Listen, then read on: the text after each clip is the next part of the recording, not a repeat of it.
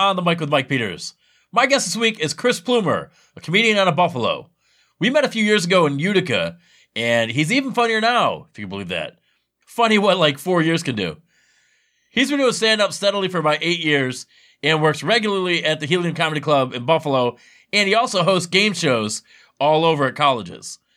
He was Buffalo's funniest person in 2019 and 2020, an unprecedented 25 month reign.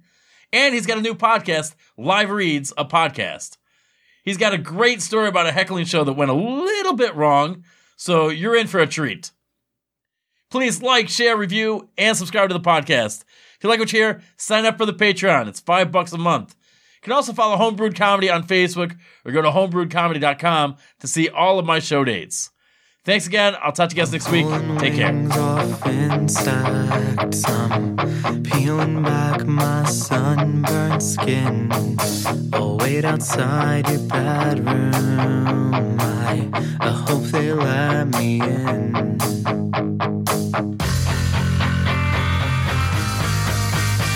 Thank you so much for doing this, man. I really appreciate it again. No, again, thank you for having. I don't, So- I don't get to do podcasts very often, so I'm thrilled to be here. Should I have known this before? Are you a, de- a detriment to the scene? I, think I'm a good. I think I'm a good guest.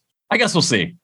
Uh, no, man, I'm looking forward to having you on because uh, I think we met, what, was it 2018 in Utica at a contest? 17 or 18, yeah. I, Yeah. That's, it's so weird. I always confuse like those two years. And like, I can tell you the calendar date we met. Like, I, I know it was like August 18th or something like that, but I, I will confuse the years. And I don't know if that like my autism is like, you know, not all the way there or why, like it's just Like developing. 67%. Yeah, it's weird. Uh, but yeah, I just I definitely forget the years. But I remember seeing you, and I thought you were hilarious. And I was also impressed that you came all the way to Utica from Buffalo. I'm always fine to travel. I don't know. I like, I should do it more. And that's entirely on me. I love to make excuses not to, but that was one of those things where it's just like, it's just a reason to go out there, you know, meet some people, which I'm also very bad at. You know, it's a long drive, but I thought it was worth it. What was it like nice four to see a hours? different crowd, like three, Okay, that's not bad. you know, not too bad. Yeah, I I do the contest in Rochester, and it's two and a half hours, and then I'm like, why do I do this to myself? Because I never win, and I'm like, you know, like I just I spend two and a half hours getting there. Like, okay, this is what I'm gonna do. I'm thinking great things, and I spend two and a half hours back hmm. wondering why I do comedy at all. Oh yeah, yeah. I've had those drives. I've done that Rochester contest too, and it's always like I just want to go there. I want to have a good set in front of people. I want people to be like, "Who was that? Will you know he came out here for this? Will he come back again?" And then like the times that I do like move through around or something, I'm like, now I gotta come back, and you know, like I'm happy to perform, but it's like you know, sometimes that drive is just what am I doing this for? You know, especially if you're going out with like no, like I'm to waste a whole day driving out here. I'm coming back empty handed. Like I'm not even getting a couple bucks for gas. Like, Yeah. is this really worth anything to me? I think it, it has been long term, you know, but some people just get into those insular pockets. You like your area is nice because you don't have so much condensed in one spot. No, So it kind of forces you to be a little more mobile. Like you've got to make the drive into Syracuse or into Albany. You know, some nights you just don't have stuff going on. Where like around here, sometimes I feel like I take it for granted that you can do a mic every night of the week in Buffalo. So it's like, well, I'm not going to drive to Rochester. I'm not going to drive to Erie because I can just go 10 minutes from my house and, you know, you're still getting to perform. But sometimes I think it's more important to go somewhere and get a different crowd. You know, you think something's working. Is it just because everybody in the room knows you already? Or, you know, that's one of those things that I tell people, especially newer comedians, like when they complain about not getting booked, I'm like, that's because you don't leave the area. They don't know about you yet. And also, Yeah. you're so insulated that your material probably is all right, but it probably isn't as good as you think it is because all your friends are coming to see you still. It's like when you go Yeah. outside, when you go to Syracuse or Rochester or Buffalo, then you can get an accurate read on your material. Is it bulletproof? Do you have holes in it? Uh, and that's that's something a lot of people just don't get. And I think like Yeah. with with the Binghamton area, we are very lucky because we're probably about an hour hour and change from Syracuse, Scranton, Ithaca, Cortland, Wilkes-Barre is an hour and a half. I mean, we're pretty centrally located for as south in the state as we are. Yeah. And it's nice because you get a little bit of different flavor. Like that's the important thing about getting out is like you go to the same mics, you meet the same people, they already know your backstory. You don't need to set anything up. You know, there's a good relationship. But when you have to kind of spread around, go see a cold audience, it's like I've got to sell myself to these people in 15 seconds so I can get to jokes and they understand what's going on. And I know early on when I didn't really go around a lot, I think that was a big problem for me personally is, you know, if I'm going to say some weird stuff, I need these people to find it relatable and I need to find a way to get them real early on. When did you start doing comedy? The first time I went on stage was about 10 years ago. I went up once randomly uh, I went to just go check out the mic and see if it was something that I thought I could do. Uh, and I talked to the person who booked it. Uh, shout out to Kristen Becker, the godmother of Buffalo comedy. Uh, and she said, Are you a comedian? I said, Yeah. I wasn't. She said, Do you have material? I said, Yeah, I didn't. And she put me up right away. Uh, you know, did terrible, but it's an open mic. So, you know, everybody's doing, you know, whatever. And then I didn't do it again for like a year. I thought I would be fine. I got it out of my system. I wanted to go back. I uh, made a drunken mess of myself the second time out. Took another year off uh, out of shame mostly. uh, but I started doing it regularly uh, New Year's of 2013, right around that time. Started regularly writing, regularly hitting mics, you know, that whole thing. So I'm about eight years, almost nine years, minus a year and a half. Yeah, yeah. I, do you ever look back and say, okay, well, like I wasted those two years? You know, where could I be if I didn't go up once and take a year off? I didn't go up another time, take a year off. Yes and no, but I also think you know the first experience wasn't bad, but the second one, the the drunken, humbling shaming, I think uh, self-imposed exile was uh, actually kind of important because I did want to keep doing it, but I also knew like I've really got to have a plan to do something with it if I'm going to keep trying at it at all. I can't just, uh, I'm funny. Why don't I just go up there and make everybody laugh like everybody else does? I mean, to think way back, like this was something I wanted to do going back to when I was a teenager, and I took 10 years to get the first one out of the way. So, you know, I don't want to get into that. I took those two years, like I had a decade before where I was just wasting away. So, you know, good and bad with it, I guess. It always bothers me when, like, because I started at 33, and I'm like, you know, mm-hmm. had I known how much fun it was, I mean, it sucks at, at times, but like how much fun overall it is. If I was 21 and I was in college and I knew a comedian there who she was probably the only one who was doing anything. If I could have like joined up with her and at least like set up a mic or a show and got that spark, I would have had 12 more years experience maybe. And like, who the hell knows? Like, would I still be at Endicott, New York? Uh, probably. But like, like who knows? And that yeah. that's the stuff that bothers me. Of course, you do have that 10 years of experience to draw from that you might yeah. not have, you know, when when you were like, you know, 19 or 20. That's I think about that a lot with the the like the life experience stuff where it's like would I have just been like an edge lord 22 year old at open mics that everybody just rolled their eyes at when he got on stage you know like i don't know. It's a weird thing to think about because you know trying to put yourself back in that place like what would i have done? And i i don't know if i have an answer for you know like i would have gone up there and would i have been an impression guy? Like right. I, I you know i have no idea. Well jeff dunham was really big then so you might have had a puppet. Who knows? That's one of my favorite things. While we're talking about the early days in open mics. One of my favorite things is uh, somebody new showing up and just kind of whoever the hot comic is at the time. Like I remember those first two separate times that I went up very early on. The first time there was a guy who described himself kind of like Mitch Hedberg. Yeah. And then a year later, I went back. The same guy was now pitching himself as kind of an Anthony Jeselnik type. you know, I'm a roast guy. And it was like, it's been a year and those are two vastly different comedic personalities. Like, what are you doing? Wow, he really liked him. Uh, you know, did anybody recognize you from the first two sets you did? Uh, if they did, they were kind of actually no, they somebody did. Uh, one a, a podcast I did uh, a while back, which was a movie podcast where we never talked about movies with uh, Jason P.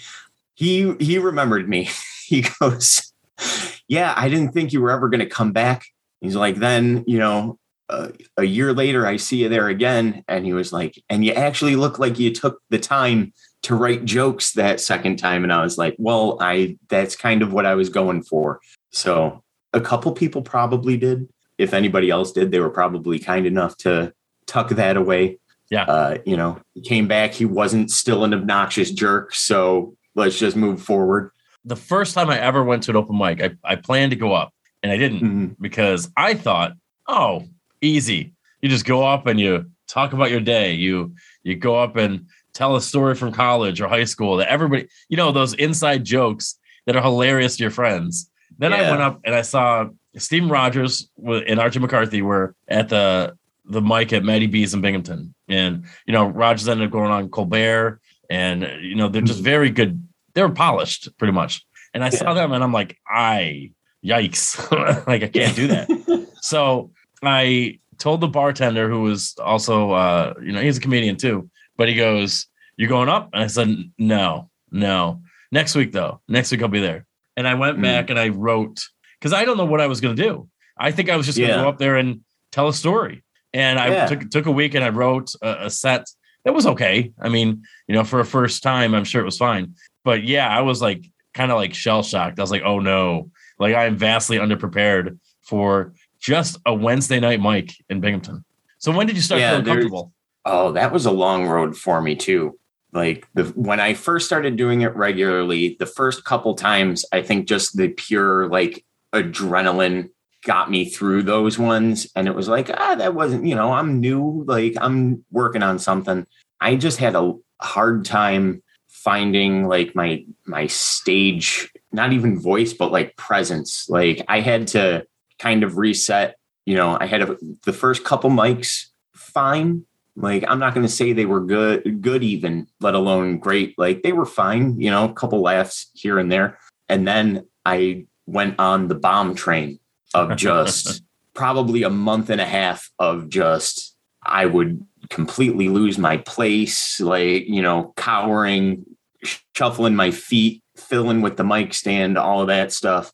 Uh, and then I had to, I kind of did a forced reset of like I started sitting on the stool so that I wouldn't be shuffling around, Right. you know, make sure the mic stand was out of the way. You know, I'd have my notebook, you know, go through and then, you know, now I'm one foot off of the stool, leaning forward a little bit. You know, a couple weeks later, I'm back up standing, you know, stuff like that. Like I would say, I mean, I still don't feel great most of the time, you know, on stage. There's a lot of false bravado in in my stage presence. And every once in a while i get caught up in it and i'm like they know you're lying right now. They know you're not the they know you're not this bombastic personality. They know. But uh i would say probably like two years in is when i felt comfortable getting up on a stage. I wasn't dreading if i didn't have a joke perfectly worked out to throw out there like why am i doing this i can't get one joke written in a week's time what am i wasting my time for where i could go up there and be like well i have an idea i know it's going to go somewhere and i'm confident enough that i can at least push it forward to something probably about two years in And you could go up every night. And do you ever go and say, okay, well, here's let's say it's Monday. I have an idea. I'm going to hit a Mhm. mic or a show. You know, let's say let's say your your goal is a show on Saturday. Do you Mhm. ever take one joke on Monday and say, okay, let me go five times and let's get this worked out? Are, you at that ability yet? I'm, I was so. Yeah, that's that's something I've been doing more so lately. Probably the like the year since reopening stuff of just like I'm going to drive this one thing as far as I can take it.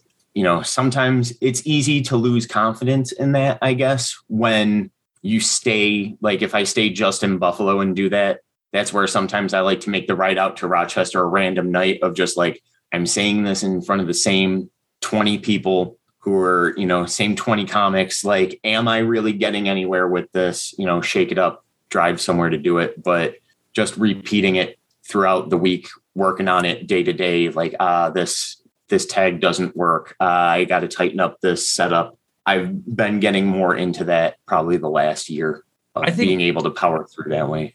I think one of the hardest parts for me, at least, and I know a lot of comedians go through this, is like if you're doing multiple mics in the same town or multiple shows in the same town, it's very hard for me not to just try to write something different or bring something different to like like I had a mic last night. I'm hosting a mic tonight. Mhm. I'm going to do the same material in front of essentially the same people, and Yeah. I have to I have to work so hard about getting it out of my head. Say, okay, you're not you're not performing for the comedians, but almost every time I'm like, no, I want the comedians to like me because I want to be booked. I want to be impressed by them. If somebody like Chris Plumer comes out of mm-hmm. town, I want him to see that I'm funny. You know, like all that stuff goes through my head. And do you struggle with that too? Yes. Okay. there are there are times, especially at an open mic sometimes, and it'll happen. I feel like this always happens at oh, you know how open mics goes. It's feast or famine with randoms in the crowd. Yep. Like some nights it's just the gang hanging out. Some nights there's 40 people. You have no idea where they came from. There's never been 40 people inside of this place before. What is going on? And it feels like whenever I have something new that I know I have to work on, like I want to add it to a set that I have to do real soon, and I have to work this out. It's always when there's a crowd of strangers and everybody else is going up doing their type five, you know, high fiving the waitress on their way out. And I'm like, I need to work on this, but I assure you, strangers who have never met me before, that I'm good at this Yeah. that that's that's where it really gets me is like there are some nights where I'm just like I, I know I'm better than this and these people are going to go away from this they wouldn't remember my name even if I was good but they're just going to know that there was one guy who wasn't as good as everybody else I host the mic and I'll have like new material and I hmm. fully intend on doing all the new material and I'm fine with that until we have like 12 people in the audience who aren't comedians. I'm like, oh shit. What if all this new stuff sucks? And I bomb completely and set an awful tone. And then they're like, oh, we'll never come back because that guy, the guy who's running the show, absolutely blows. So I'm like, yeah no, let me let me change it up a little bit, and I'll save that Just new stuff for next week. Mhm. yeah Wow. it's it's a fickle mistress I remember I hosted a show or hosted a mic, and it's in my hometown. I I went to UE Union Endicott, and uh, you know I just moved back to Endicott. So Kelly's, you came to the bar. That's Mhm. that's like the the neighborhood bar. The townies go there. yeah So I'm setting everything up for the mic, and I look to a table, and I saw a woman I graduated with from high school. Mhm. You know, the high school class system never goes away. It's like, oh, she was popular in high school. I was not. I'm going to delay the mic as long as possible so she leaves and doesn't tell the next reunion. Oh, I saw Mike. He's awful. So like, I remember I, I told her, I told like uh like everybody there. I was like, hey, um, we're gonna we're gonna delay it at like 7:45, and they're like, all right, you're waiting for people. I go, kinda. like yeah I was like, no way, because I didn't want to go up there and be like, all right, I'm an idiot. Kim, you were right. yeah Did you grow up in Buffalo? Uh, I grew up just outside of Buffalo, uh, town called Hamburg, New York, but it's Heard like it. a 15 minute drive to downtown. It's like Buffalo is weird with that. There, there's like the city proper, but there's the entire circle of the city are you know small town suburbs that are literally 15 to 20 minutes from downtown. Yeah, my sister went to Fredonia, and Okay, that's about all I know about Buffalo. Like, it's not really in Buffalo, obviously, but it's about an hour out, and if you were explaining it, like if you grew up in Fredonia and you were explaining it to somebody from out of state, you'd be like, "Yeah, I grew up by Buffalo." Yep. It's one of those. when I moved to, you probably get this too, but when I moved to Lock Haven, Pennsylvania, somebody said, "Oh, well, they're like, oh, you're not from around here, are you?" I go, "No, why?" Like, "Oh, you don't talk like us. I'm like, all right, thank you. And but they would say, "Well, where are you from?" And I said, "New York." Like, oh, the city? Like, no. Oh yeah, So I, I'm sure you get that too, but it's like it, it just never ends. So eventually, I'm just like, yeah, Queens. You know, go for it. But like, I, I- the same place. yeah, but I know like like I'll try. I'll like yeah, I'm from Binghamton. Uh, it's on the map. You know, uh, uh, it's near Syracuse. But I would I would assume that like Buffalo is well known enough that people are like, oh yeah, I mean, you got the Bills and Sabres, so that's enough for people. to- Usually, to yeah.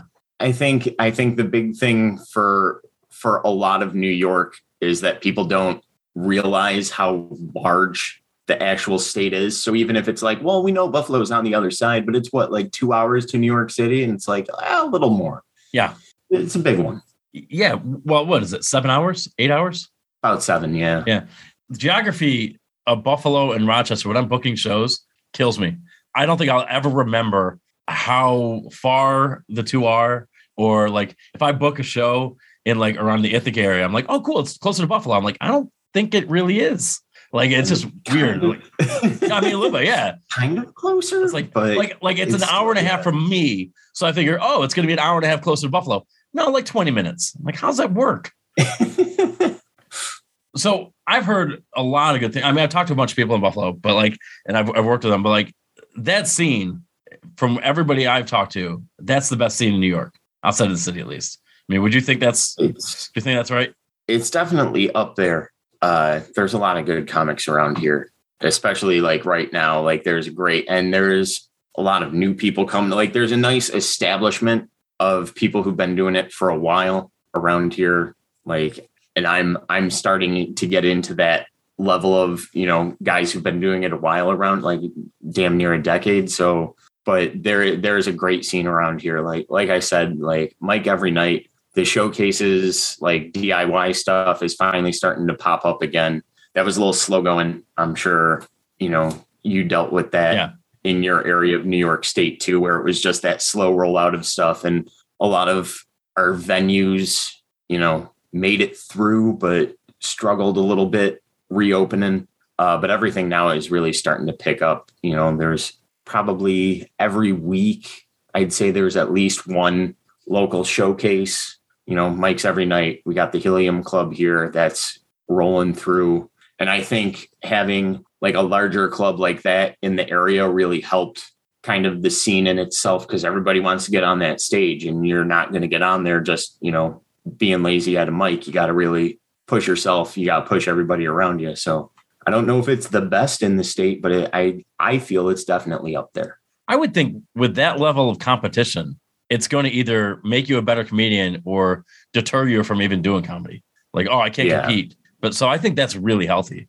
Oh, absolutely. And there, you know, there's the wave of people who come through, you know, new comics. You know, New Year's is always a big time of people who've always wanted to try it, coming out, trying mics, coming out to shows, hanging out. And uh, you know, losers at fantasy football who their punishment is to do stand-up comedy, which is always my my most prideful moment is is doing a- an open mic where somebody doesn't want to be there. they have to go up. It really really makes me appreciate the craft that we work in. But those people, like, they're, you know, 20 people come in and three weeks later, two of them are still showing up, but you know that they really want it. Yeah. You know, so I think that kind of stuff helps everybody. Yeah, I man, it's been a long time since I saw somebody not want to go on stage. So I remember seeing somebody didn't know his name was on the list, and Oh, yeah. so I called the name, and he goes, "Huh?" And I go, "You don't have to come up here if you don't want to." And he goes, "No, I guess I'll do it." And then his buddy tried to put him on the next week, and he goes, "No, I'm I'm out." I'm like, "All right." So I'm like, I'm like, what is? You got to get new friends. That's, yeah, that's a bad friend right there. I mean, one time if you're like, ah, I really want to do this, and he just kind of like, all right, bud, you know, like you keep talking about it, let's go for it. But to do it again, that's, yeah, you need a new pal, you need a new role crew. So I know we, we had a little bit of an exchange on Facebook. So I think I know the answer to this, but I think we're about the same age. I'm 38. And uh, uh, what TV shows did you grow up watching? I mean, what do you think kind of influenced your sense of humor? I mean, I grew up mostly without cable, so it was a lot of reruns of The Simpsons and Seinfeld. Yeah. You know, I mean, I'm 37, so same age range. I mean, Yeah. that was that that's probably most of it. You know, big Scooby Doo fan. I Really? Oh, I hated Yeah. Scooby Doo. Hated it. oh, I loved it. Oh, I don't know why, but specifically like the old ones. you know, Scrappy Doo shows up, I'm tapping out. I don't Really? those. Okay. But oh yeah. I just didn't like it because you knew it was the same ending every time. You know, like like I maybe I should go back and watch it because there probably there's probably some humor in it that I didn't pick up or something like that. But I was like, it's the guy in the mask. I mean, it's an old guy. That's it. That might have just been I'm a child of divorce, and that might have just been the consistency that I needed to get me through the day. I know it's old man Withers. I know it's gonna be, but just knowing that he's gonna be there underneath that mask just makes it all worthwhile. Trying to think of oh oh I can't believe I have jokes about this show. Roseanne. Oh, I love that show. Roseanne was probably my my top show. Like week to week, no DVRs, no TiVos back then. Maybe if you knew how to use the VCR, if you had to be out of the house, you could catch it. But I used to look forward to watching that. That's that's probably probably my top show of all time. Wow. That's I, I'm Yeah. I don't disagree with it. I've just never heard somebody say it's the top show. That It's just another one that really really spoke to me. You know, again, broken home, grew up in a trailer park. Roseanne is my kind of people. Maybe not today. wow. No, I'm gonna clip. It was I'm gonna, the 90s. I'm gonna clip this to make sure to make sure you're out. No, uh, because I grew up with Roseanne and Married with Children, and those Oh, two yeah. shows were like the insult-based comedy against your family. Like yeah. those two shows are why my brother doesn't like me. I think, like, like I just didn't quit. I'm like, yeah, I'll, I'll, I'll make fun of you a little bit more, a little bit more until we only see each other at Easter. You know that, but I Yeah. absolutely love. And I, I went back and watched Roseanne a couple years ago. Fantastic show, except for like the last Okay. season. Well, you know, it, it's got to end somehow, right? That's the best I can come up with. It's Yeah. terrible. I can't excuse the last season, but what are you going to do? I just it's so weird. The rest of it, though, Oh, it's fantastic. you know, it, I yeah. I didn't know how they were going to bring back Dan for the Connors. I've never checked out the Connors. It's not bad. It really isn't bad. I- I'm sure it's fine, but it's one of those like I mean, we we had a discussion about nostalgia and stuff from the past, you know, in real life, and that's it doesn't need to be for me. I'm fine with the old stuff. I don't need I, if I want it, I can dip back into the old stuff. You can find it on Amazon or Hulu or something. It'll be fine. Yeah, I just uh, when when you kill off a character, I don't think you talk about bringing him the sequel. Like or uh, it's just, you're done. kill off a character in the most controversial way. Like it was well talked about because not only was that season bad, but that last episode was so crazy. Yeah. Like, yeah, Dan died. What are how are we going back? And then you spend like the the whole thing, the whole season trashing him, like his reputation. It's like, oh yeah, Dan was this like he was a lot of people say he's the best TV dad. And then you take last Yeah. season and uh he he cheats on Roseanne with a nurse and yeah, and then he he abandons the family. It's like, what are you doing? yeah. Yeah. And then in the last episode, you try to redeem him and just say he liked cream corn too much and he passed away. Like, that's just- It's it's just bad. He was definitely for five of six seasons was definitely the best father on 90s TV. Yeah, when I think it was man, I don't I think it was Fisher when he went to beat up the guy who hit Jackie. Yeah. We're like- Oh shit. This guy is he's the man. yeah. Defending his sister-in-law's honor. Come on now. You weren't getting that. You weren't getting that on Married with Children. No way. Al Bundy wasn't going. Al Bundy wasn't going to take care of Peg's family. No. Oh, heck Wanker no. County trash. Get out of here.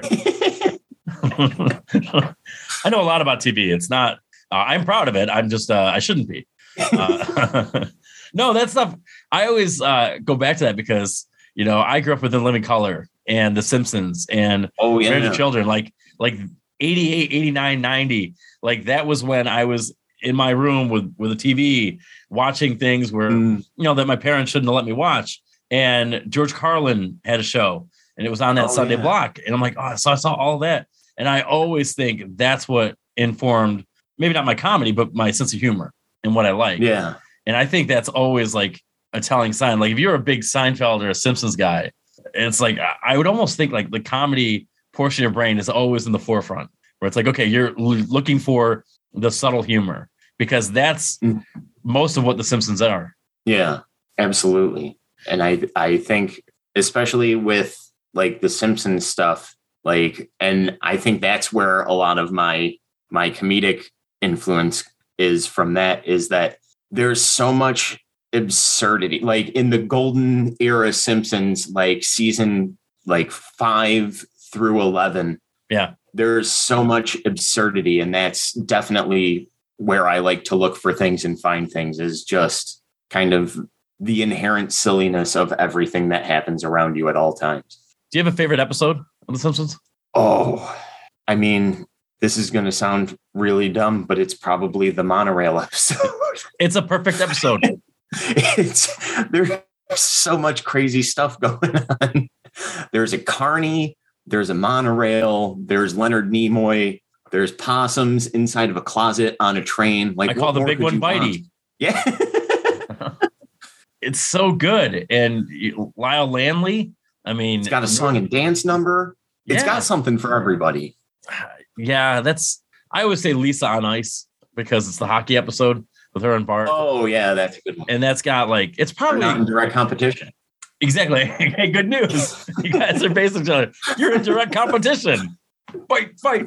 Uh, no, I, I just I I would say that's probably there's probably a top twenty list, and I I would think Lisa on Ice is on it just because it had like so many good one liners. And Oh yeah. But yeah, you're right. I mean, that's a season six episode. Monorail's four, and there's just there's a murderer's row. When you go back on Disney Plus and you watch or just scroll through the episodes, you're like, oh, that's a classic, that's a classic, that's a classic. They're all really, Yeah. really strong. Yeah. And especially like I said, growing up watching the reruns, you know, it was on five and five thirty on a Canadian station that we would get on the antenna. And then it would be on at six and six thirty on the local Fox affiliate. And it was like, I'm getting four out four episodes in a row. And they're all they were all from that era. You know, they were all like the season before. Every once in a while you'd have to go back to season one. But you know, just so many, so many great episodes in that run. and that's a show Trying to think where like, you know, that's a show where like I don't get tired of watching the same episode on reruns. no, not at all, not at all. That was when I used to set up the VCR and record the block if I Yeah. wasn't going to be home in time. Watch them later, keep the VHS, throw it on randomly. You know, a little bit of background noise, but the same thing. Like that era was so heavy with joke writing and sight gags, where like you could watch an episode five, six, seven times and come away with two new jokes every single time. Yeah. that would entertain you. Did you ever think about writing like for for The Simpsons or TV? Like, would, would that have been a goal for you? Like, especially back then?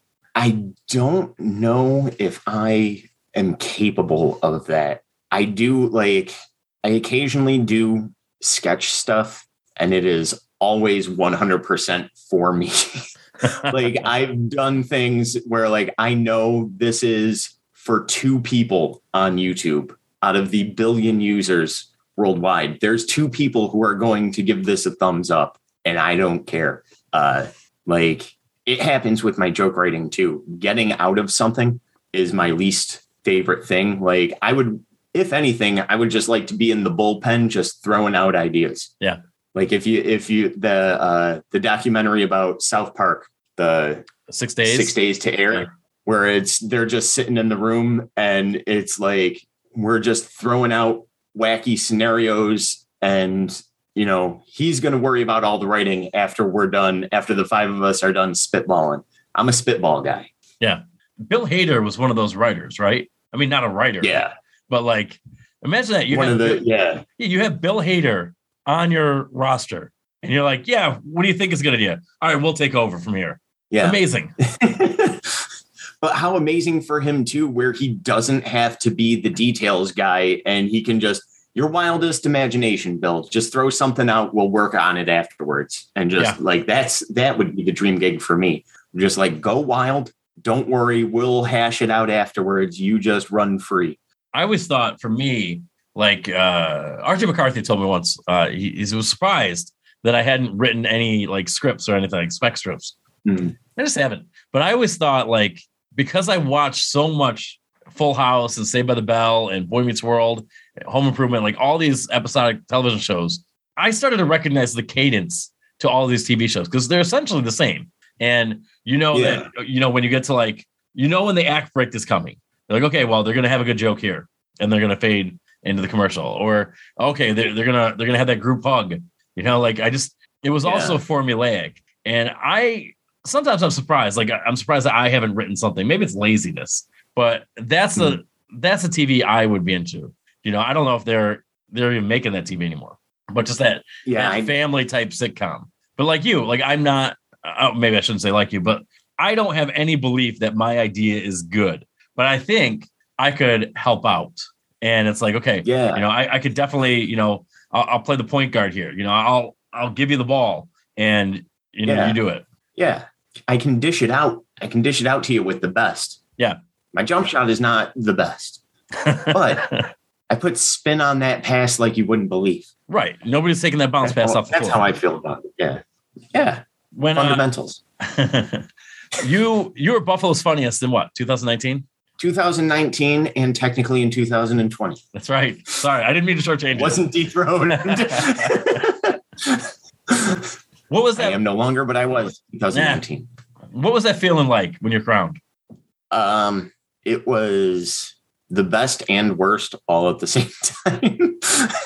like I was very happy, and I was honestly like one of the happiest moment moments of my adult life because it was like I worked really hard at something, and you know, it's uh, you know, it's just a, a local contest thing and whatever, but it's like I've got a plaque with my name on it. Like I was recognized for being excellent at something I really loved doing. Everyone who saw me that night would not have believed that I was happy. there was a lot of, Are you okay? And it was like, I am. But there was almost a part of me that was like, like the local contest, like we were talking about the scene being tough. Like the local contest, I feel like is tougher than they are in other places like when I've gone to Rochester to do theirs. I'm sure for the people in Rochester, they have the same feeling that we do around here, but like it just it weighed on me and I was chasing it and I had gotten so close. Like I had been a finalist a couple times before, and it was that like, you know, maybe I'm just maybe I'm just a hangout guy, you know, at open mics, you know, like whatever. But getting that, I don't know, it it was great. And you know, it's not like it it changed my life, but it really it made me feel viable. I always had a hard time calling myself a comedian. Really? Uh yeah. Even still sometimes when people ask, I'll do like, yeah, like I'm unsure. Uh, but that really made me feel like I could call myself that and not feel like a sham. But you can call yourself an award-winning comedian now. An award-winning comedian. Two years strong. I can't. I can't. know, I mean, how I've never done that contest. Is that similar to Rochester? I mean, Uh, yeah, the voting is it's- different, right? the voting is a little bit different. Like the first, the opening round, the preliminary rounds, they strictly do crowd vote. But then for the semifinals and finals, they get a panel of judges that vary from now they use past winners. Uh, there's a couple radio personalities. Uh, they've used like regular patrons at the club. Like there's a few couples that they come almost weekly to every show regardless of the comedian. Like they're they just love comedy. So you know like everything it's you know comedy's hard because it's a little it's a little subjective but at the Yeah. same time you know you know when something's funny. And part of sitting on that judges panel is you know maybe you didn't laugh necessarily but if you see people around you laughing uproariously like yeah you know that was funny you know? So uh, they that one's a little different. I know like the Rochester has the judges through the whole thing and the crowd voting, and they kind of mix it all together in their formula. So it's Yeah, a it's a little bit different. Yeah. So what's it like? Were you able to judge this year? Because I know you you closed out the shows. This year, this year I hosted the shows Okay. and I did the coveted uh, check spot vote tallying Gotcha. portion of the show, which was my absolute favorite thing. I'm not kidding when I say this. Like some of the people who have won before who were like, man, I'm not looking, I'm glad I don't have to do that again. And I loved every single second of it. I would have to do like a half hour. And I mean, most of the time people were just like, we just want to know if our friend won. Yeah. You know, like, and not that they were disinterested, but just like really, really working for like five minutes and winning a room over that doesn't care at all about me. Like they're not there to see me. They're there to support their friends or watch whatever. And the show's kind of done. And just trying to work the magic of re-engaging them was I loved absolutely every second of it. Yeah, Bill Lake was telling me that like you would go up there and kind of wait. I don't know if this is his words, but you were waiting for a cue. But like when they, Yeah. you know, said, okay, keep going, you're like, all right. Did you have, I mean, how much of that was ad libbed at, at a certain point? Um, I think a little bit of it ad libbed, but I think a lot of it was uh, so like I had just before the pandemic happened and everything shut down, I had just started featuring. So like I had kind of like a 20, 25 ish minute set that I had just been working on beforehand. And, you know, obviously it needed some tweaks just because of time and, and the times changing, but I at least had a nice base for I would say 15 to 20 minutes every single time was almost the exact same set. And then, you know, I would kind of get the cue of like, ah, we need, you know, five more minutes, we need 10, we don't know right now. Uh, and then it was kind of after that was jokes that I had or was working on. Right. But we're just kind of freestyling where they go, you know. I don't personally like doing real crowd work. Uh, when I do crowd work, it's all just a clever ruse to get to something that I want to say. Yeah. You know, so there was a little bit of that that kind of interplay and just you know making it seem like it was something more than it was. But uh surprisingly, I have a lot of material. I don't know if it's good. Yeah. So that was a great way to be like, all right, I've got this half cocked idea. I've got these people back on my side. How far can I string it out? There is, I'll tell this one specifically. There is one joke I have that, much like my sketch stuff, is for a very niche audience. and the very last night of the contest, when they did the winner, uh, since it was the last the last show, and I wanted it to be special for me, I have a joke that started out as like two sentences that I stretched into 17 minutes. oh my God. it's it is not for everybody. It involves a sick pet and it involves it involves an outlandish scenario. But I went the whole 17 minutes with it. And at the end, people were still kind of on board with it. And it was just one of those like, I don't know if I'll ever do that again in that way, but it was like a lot of spitballing in that one, a lot of freestyling. Like this was something that I never said with this joke before. That one specifically, uh, yeah, 17 minutes. That's crazy. How do you remember a joke that's 17 minutes long? And well, luckily, a lot of it is just imagery. Yeah. I'm just building up, I'm building up a scenario just for at the end of it to say, yeah, wouldn't that be crazy? So there, there's a few beats that I know I want to hit because it kind of takes on a mystery thriller. So like I'm making movie references. I'm referencing Seven. I'm referencing, you know, like I'm I'm making all kinds of of little references to things. But I do have a good memory for that. Like most of my notes, even like my writing notebooks, a lot of stuff are just bullet points of ideas. And I'm good enough at retaining like the thoughts that I've had or the things that I've said before to to find it pretty good in just that bullet point. Cause I sometimes I have to write out something fully, but most of the time I don't. Cause once I write something out fully like that, the next time I say it, I feel robotic doing it. yeah. Like if I put the pen to paper and I write the word down, it's like my brain goes, you absolutely have to say it this way. And it just doesn't feel the same for me. Uh, so I said there was like no freestyling. And now I'm like, the way I write, I just have like five words I need to say. No, I get everything else can be whatever. I get you completely. Uh, I know for a long time I was just a one-liner guy, and it was, you know, just as a way to learn how to write a joke. And Yeah. I was told that I was being robotic. And I'm like, oh, I get it completely because I wanted the words to go in the specific cadence and order and you know everything was Mm. so rehearsed.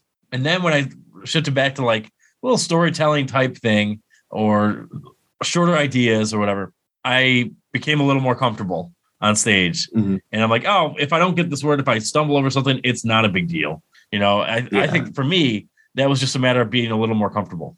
Yeah. I think that's kind of how it works with like some of the uh crowd work stuff. Like when I incorporate the crowd in, a lot of it is just kind of reading the temperature of the room so that I know in a joke, you know, which side I want to push on. Yeah. You know, to get the to get the laugh out of them, but at the same time I'm not beholden to the script that's in my head. I looked at like Louis C.K. as an example for that, where it's like every time, every time you see him on stage, it, it almost looks like he's telling this for the first time, but Yeah. you know he's not. He's just that kind of laid back and comfortable with what he's doing, and I'm like, oh, okay. Like I see someone like him, I'm like, oh, he's fooling the audience, you know, because he's hmm. stammering sometimes, and you know, he's just. It seems like he's just coming up with this, and Yeah. that's where I aspire to be, like that level of comfort. Yeah, and it almost like those styles they feel conversational. Yeah. Like if there wasn't a room of people around you and somebody was saying this, like you'd be like you'd still be engaged and you would even think like, "Oh, I could throw something into this." You know, and even in those even in a, a full room, it still feels like they're just talking to you at your table. Yeah. Like, you know, even watching it on TV, like they have specials that translate well a lot of spe- I don't watch a lot of specials because a lot like I think it's probably because I've seen how the sausage is made too many times Right. and a lot of the magic is gone, but they they feel separate. You know, they feel too produced, they feel too refined. But like like Che's last special, it felt like he's in the room with me. Yep. Like it feels like I'm sitting down watching the like watching him practice it almost, you know, which that's that's the kind of stage presence I want to have. Like like we were talking about earlier, like everybody isn't going to remember my name, but if somebody just remembers, like I remember that guy, and I feel like everything he was saying was specifically for me. Like that's the kind of uh kind of feeling I want to generate almost. Obviously you want the laughs, but like I want people to feel like they're a part of it. Right. And then you show them your YouTube sketch and realize, hey, maybe I'll get a third like. Yeah. Yeah. Uh, do you remember the worst set you've ever had? Worst show? Oh, all right. There's so many things. So I'm going to start this with the weirdest with the weirdest thing and see if I can come up with the worst one ever. Uh, I did a private show uh, for a social club that somebody had booked, and they just ate dinner. They talked about when their next meeting was, and then they were going to do the comedy show. And just before the comedy show, after talking about the next, which they didn't discuss what was happening, what the meeting was for. It was just the next time we're going to have dinner together, 80 of us, whatever. It was very weird. But it was Veterans Day weekend, and somebody stood up and said, Being Veterans Day and all, I think it would be appropriate for all of us to stand and recite the Pledge of Allegiance for Bill, who's with us tonight, a 91 year old World War II veteran. and this entire room stood up, said the Pledge of Allegiance, and as soon as they were done, all right, time for comedy, everybody. Oh, boy. it was like, it is not time for comedy right now. that was one of the weirdest setups I've I've had to do comedy. Uh, probably the worst show I've ever done, which this is this is going to be another weird one, I guess. Okay, so I used to host a show at Helium uh, called Comedy Smackdown, and it was a show where heckling was encouraged, and we we kept score, audience heckles versus comedians responses. By the way, this sounds like a Uh, nightmare. It it was a special show, and I think this is where we go into my weird things where I like something that is 100% The show was just for me. uh, but uh, people hated doing the show. It was always a pain to book. Uh, it was my absolute favorite, and almost everybody had fun at the end of it, but they were terrified of it beforehand. Uh, but one of the last ones we did, nobody made us aware beforehand.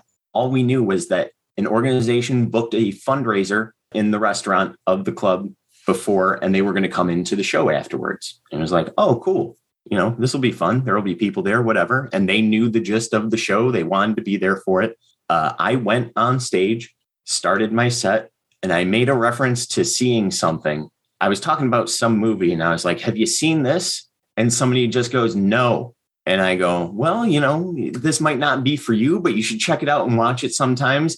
And he just goes, I can't watch anything. And then one of the servers brought a little Oh, no. pamphlet for the group that was here. Every single person in the audience was blind. Every single one. And it made me realize at the time, the set that I was doing, how dependent it was on visual references. wow. So for the next seven minutes, I would just talk about some like, have you ever been at a parade and you know the front car is going through? And I'm like, well, you people have never seen the front car going through. and just and everybody throughout the night would just step in it in the same way of just like making a reference to something like an everyday occurrence that Yeah. you don't even think about. And somebody would just be like, we're blind. and it was it was the absolute worst and also the best all at the same time. How do you come back from that? I'm blind. I Sorry. mean, there there was really no coming back. I think when I, when I found out they were blind, and I even said, I'm like, I'm talking about movies a lot in this, and since none of you have ever seen one, I don't know what to do. uh, but if you just want to make fun of deaf people for the next 45 minutes, we can do that. And they all started clapping. That's great. It was like, okay, I I don't know. They were they were there for it. They stayed for the whole show. They had fun with it, which is Well, really all that matters. But they couldn't find the exits. What are they going to do? I, oh no, you guys are here forever. You're not getting your dogs back until you pay the check. but I remember it being super deflating at the time. And also, again, the heckles were top notch because it was all just like, you people and your working eyes, you're all garbage. and we were like, we kind of are. And at the afterwards, though, it was just like, I will never forget that. And also, great prank by the club not telling us. That's fantastic. and they knew it. Oh, absolutely. Something could have been said, but I'm glad that it wasn't. Because then it would have made it weird Yeah. instead of, you know, everybody would have been like, ah, but instead it was like, this just happened and let's just roll with it. But it was definitely a bad show. How much longer did that show go on? I mean, not like, I mean, the series. Um, I think we only did like one or two more after Okay. that. It was it was again, I loved the show, probably specifically for me, you know, very niche on people who would want to do it, but it was just it was hard to book and it was surprisingly hard to like sell to people. Like there were sometimes the last couple outside of the show with the blind group, probably like the last four or five of them, people were just hesitant to say something from the tables or you know or you just have one person just being really obnoxious where it was like well this like on paper it's a great show idea Right. but it's it's hard to you need a perfect storm. And it kind of petered. It lasted like 2 years though. That's great, though. which yeah like i didn't think it was going to last that long. So you know you take your shots sometimes Is I would love to bring it back as like a one off here and there, like a seasonal, you know, uh, it's the spring SmackDown. But you got, you got the alliteration. It works. yeah. Is Helium pretty easy to work with when you when you have ideas like that? Oh, yeah. They're always open to suggestions for stuff. I have a few other failed shows, but they were at least like, yeah, you know, if you got an idea, you know, uh, the manager there, Sean's real good about that. And he's always like, you know, even if it's a bad idea, like just throw me something, you know, and I'll talk it out with whoever. Maybe we can work it into something. But they have a few, uh, they have a few other really good shows there. Uh, you know, Rick Matthews? Yeah, yeah. Yeah. He runs a uh, Comics Against Humanity show there uh, that's like semi monthly right now, but it's you spin a wheel, you get an envelope with three Cards Against Humanity cards in it, and you have six minutes to make a set with those three cards. Wow. So it's like a little bit of improv, a little bit of whatever. And, you know, like the front row has cards. So, like, if you're really struggling with something, they can throw a new idea at you. Sometimes they're hilarious with the card that they throw up to try and get you out of a jam and really just put you in more of a jam. And it's super fun. Again, something that's probably only funny to me, but but uh you know like that was something he he came up with when he was running uh running a, a room around here. And when he lost that room the club was like yeah we'll take that on. It seems like a great idea. So yeah they they seem pretty easy and willing to i know some of the other cities that they have clubs in like they have uh, their local guys who put together different gimmick shows to you know just shake things up a little bit yeah, I mean, it's a little variety, you know. Uh, Yeah. You got a you got a new podcast coming out, right? i do which is one of my failed show ideas I just turned it into a podcast. Why not? It's called the Live Reads. Uh, Live Reads a podcast. I think you have to search to actually find it. Otherwise, literally just ads come up. Poor planning on my part. But, uh, It's just a uh, a silly idea of just doing live reads for products, businesses, whatever. Everything is made up. It's a phony ad pitch show. So my whole gimmick is like, if you want to be in business, I will write you an ad for free. You know, send something in. I've been starting off with just like just the standard podcast ads. Like my first episode was BlueChew and Manscaped. Yeah. Quick 15, 20 minute episodes. I don't want the gimmick to run on too long. You know, gets tired and repetitive, but I'm about to put the fourth episode out. I do it weekly on Wednesdays. We'll see what happens with it. I'm Nope. having fun. Maybe it's just for me, but who knows? Are you working alone on this? Yes, currently. Uh, but you know, once I think once I have it established a little more, start finding people who would want to do one and bring them in. But I'm still kind of, you know, trying to set the table with it and get it to be how I want it to be. What's also the hard? try to shake up shake up the rants just enough so that it's not the same episode over and over. What's the hardest part with doing that so far? I mean, Um, got to seem seems like it, it takes a whole lot of creativity to do it. so far, the hardest part for me is trying to not just have it be the same rant all the time. like, I don't want it to just be like, you know, ah, this this is bad. Like, I don't want the parody to just be mocking products and live ads. Like, I want some of them to be fun and lighthearted and silly too. And I think that that was episode three. I tried tried to change it up with more positivity, and I think just that concept of where I want to go with it and trying to find a balance. Like I said, it's still very new, so I'm still trying to to work it out. But I don't want it to just be like a like a oh this stinks. Yeah. You know, like oh why are you buying Manscaped? It stinks. You know, I want it to be more like oh don't you want to clean another region? Like what's wrong with you? You know, something like that, just to shake things up. Now, do you have a list of like products you want to rant against?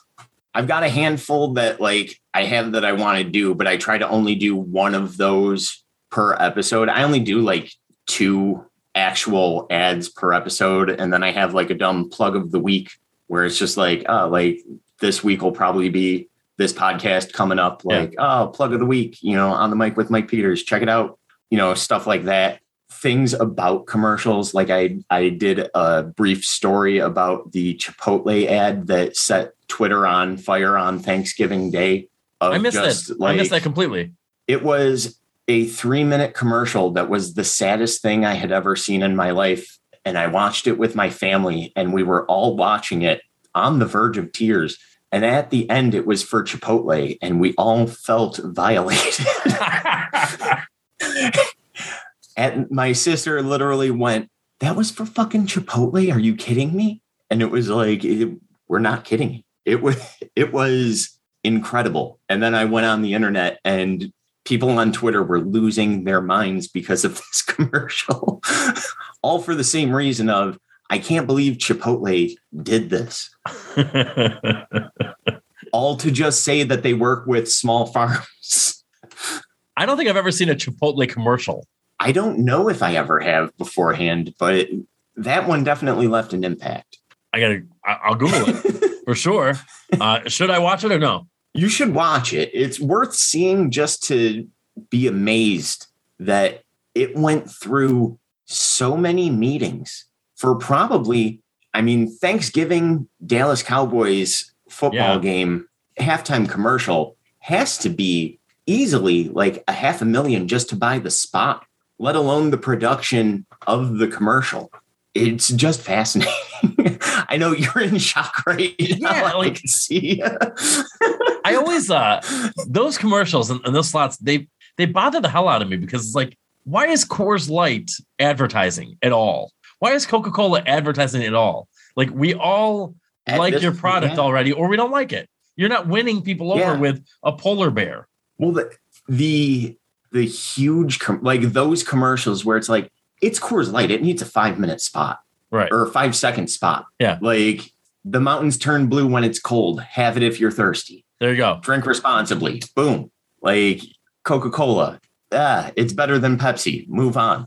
Like at this point, when you've been a company for a hundred plus years and you're a global multi-billion dollar corporation, I don't know why you're spending that money. I don't know if it's a scheme, but yeah, now that you had mentioned the Chipotle thing, like I don't think I've ever actually seen a TV ad for Chipotle before. Like you see it, you know, like on the screen of, you know, like your Chrome browser or something, or maybe on the side of a bus. right. But they they went super emotional for the holiday. That's insane. I, I'm trying to think the last time I saw like a commercial for Coors Original. Like oh, probably never. And they still sell it. And I'm sure people still buy it. and it had like a surge in popularity in the past couple of years too. Did it really? Yeah, it was it was making a comeback in like uh in bars in the area of like being on tap and stuff like that, where it was like, I don't think I've seen a Coors original handle outside of a VFW before like 2017. There. And then That- all of a sudden they were just popping up. But again, no ad campaign with it, no dollars. It was just like, yeah, we have Coors original now. And people are like, yeah, that's fine, whatever. yeah, it's right next to the Genny Light. You know, like go for Yeah. it. Uh, you don't you don't drink it all, right? Not anymore, no. How For long's it been? Oh, for now. Uh, Okay. about three years. okay. For now. I'll never say I quit. I'll never say I quit. So that way I won't disappoint anybody. They run into me with a uh, a couple of Rocky Mountain Cold Coors Lights, uh, sponsored sentence. But uh, was that uh yeah, like obviously it was a just over choice. three years. Yeah. yeah. Just uh, I'm getting old.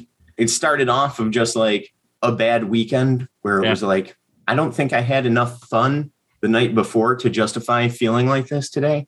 And it was, you know, eh, take some downtime and I felt fine afterwards. And it was like more downtime after that. And now it's just a, eh, I don't have the urge to. I don't, I don't know. I have fun without it. Yeah. So Weird. Uh yeah. when the pandemic was first going on, you know, people were like, "Oh yeah, I'm I'm getting drunk. I'm having a lot of wine. Uh, uh, I'm drinking so much now." I didn't drink at all because I wasn't at the bar doing comedy. So I'm like, "Well, I don't Yeah. I don't drink at my house.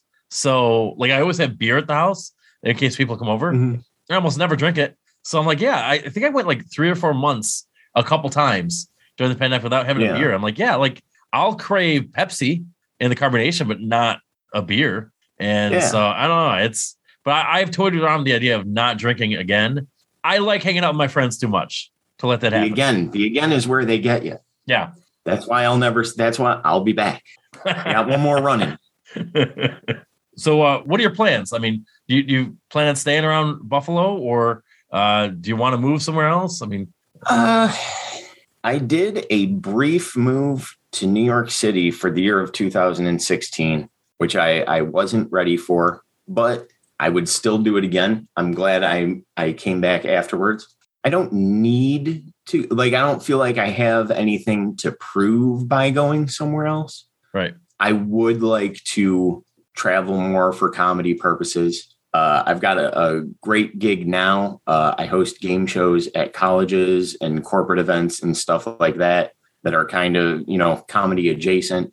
Uh, it's a loose format. I get to kind of riff however I want on stage. So that's fun at least. And I've been trying to tie more comedy into it when I travel for those things on an off night, uh, getting around.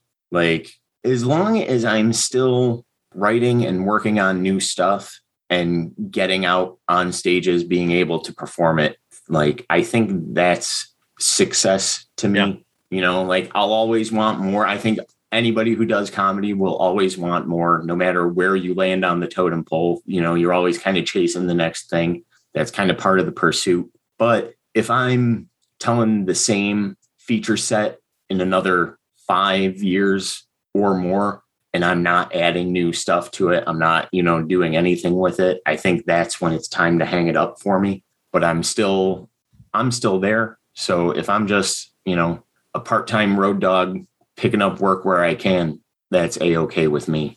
So you're hosting a game show. I've never asked this question on this podcast, but do you have a favorite game show host? Oh, oh, I I get this all the time, and then somebody will remind me of somebody else Yeah. uh, who I forget about. I'd have to say, for my personal tastes, I think my favorite was Louie Anderson doing the feud. Okay. There's just something I loved Louie.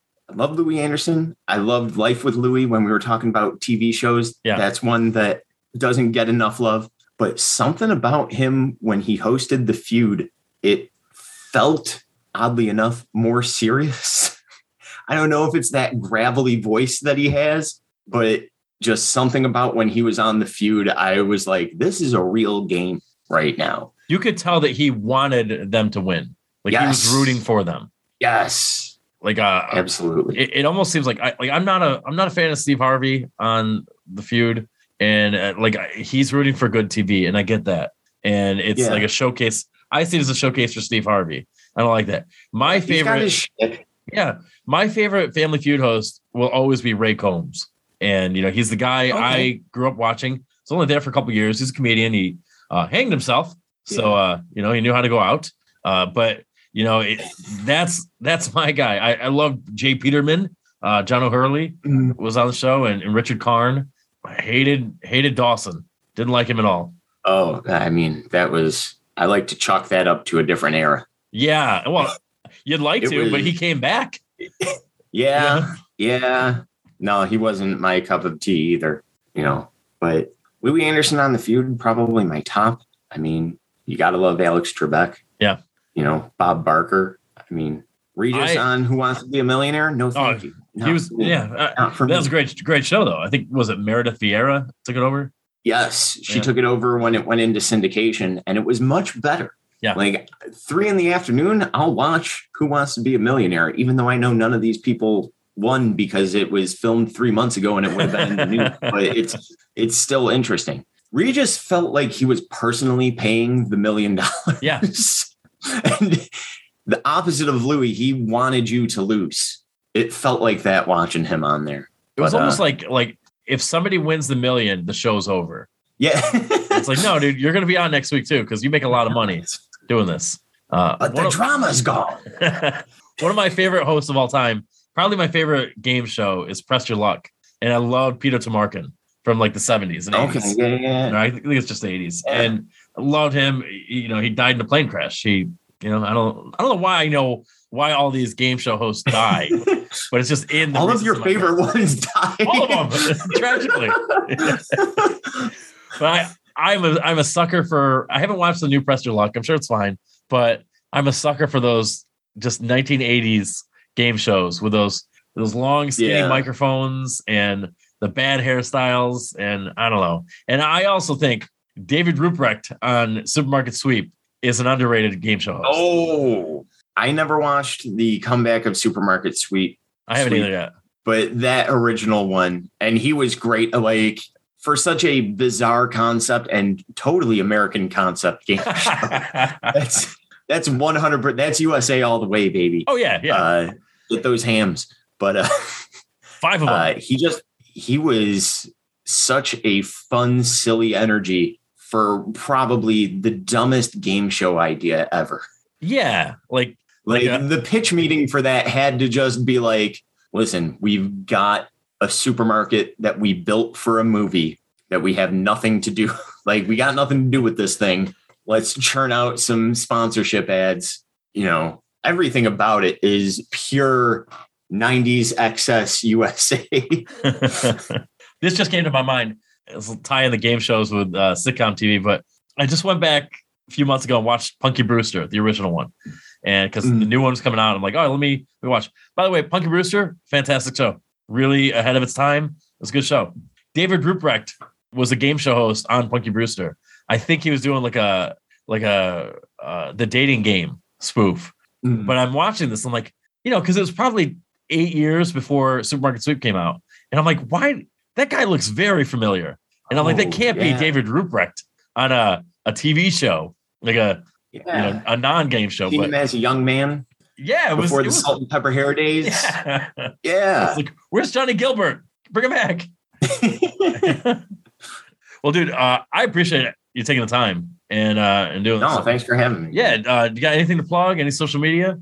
Uh, at Chris Plumer on Twitter. I'm the Crown Jewel of the Great Lakes on Instagram. I post about live reads on there. There's account for accounts for those at Live Reads Pod. Comes out on Wednesdays. You can find it on Spotify and Apple Music. And I Uh, believe I believe you're the only two time two year champion, right? I'm the longest reigning Buffalo's funniest champion of all time. If comedy ends again and somebody reigns longer, they're stealing my gimmick. Uh, but 25 months in that reign, Man, that's uh, that's talent. Long and fruitful career. Maybe that's the maybe that's the plateau. You don't know. It could be. It could be. Thank you for putting that thought in my head at the end of this and not at the beginning. Yeah, no problem. Enjoy the rest of your day, man. You're the best. Uh, thank you so much, man. I'll I'll talk to you in a bit. All right. Thanks, man. Wings off and stacked peeling back my sunburned skin. I'll wait outside your bedroom. I, I hope they let me in.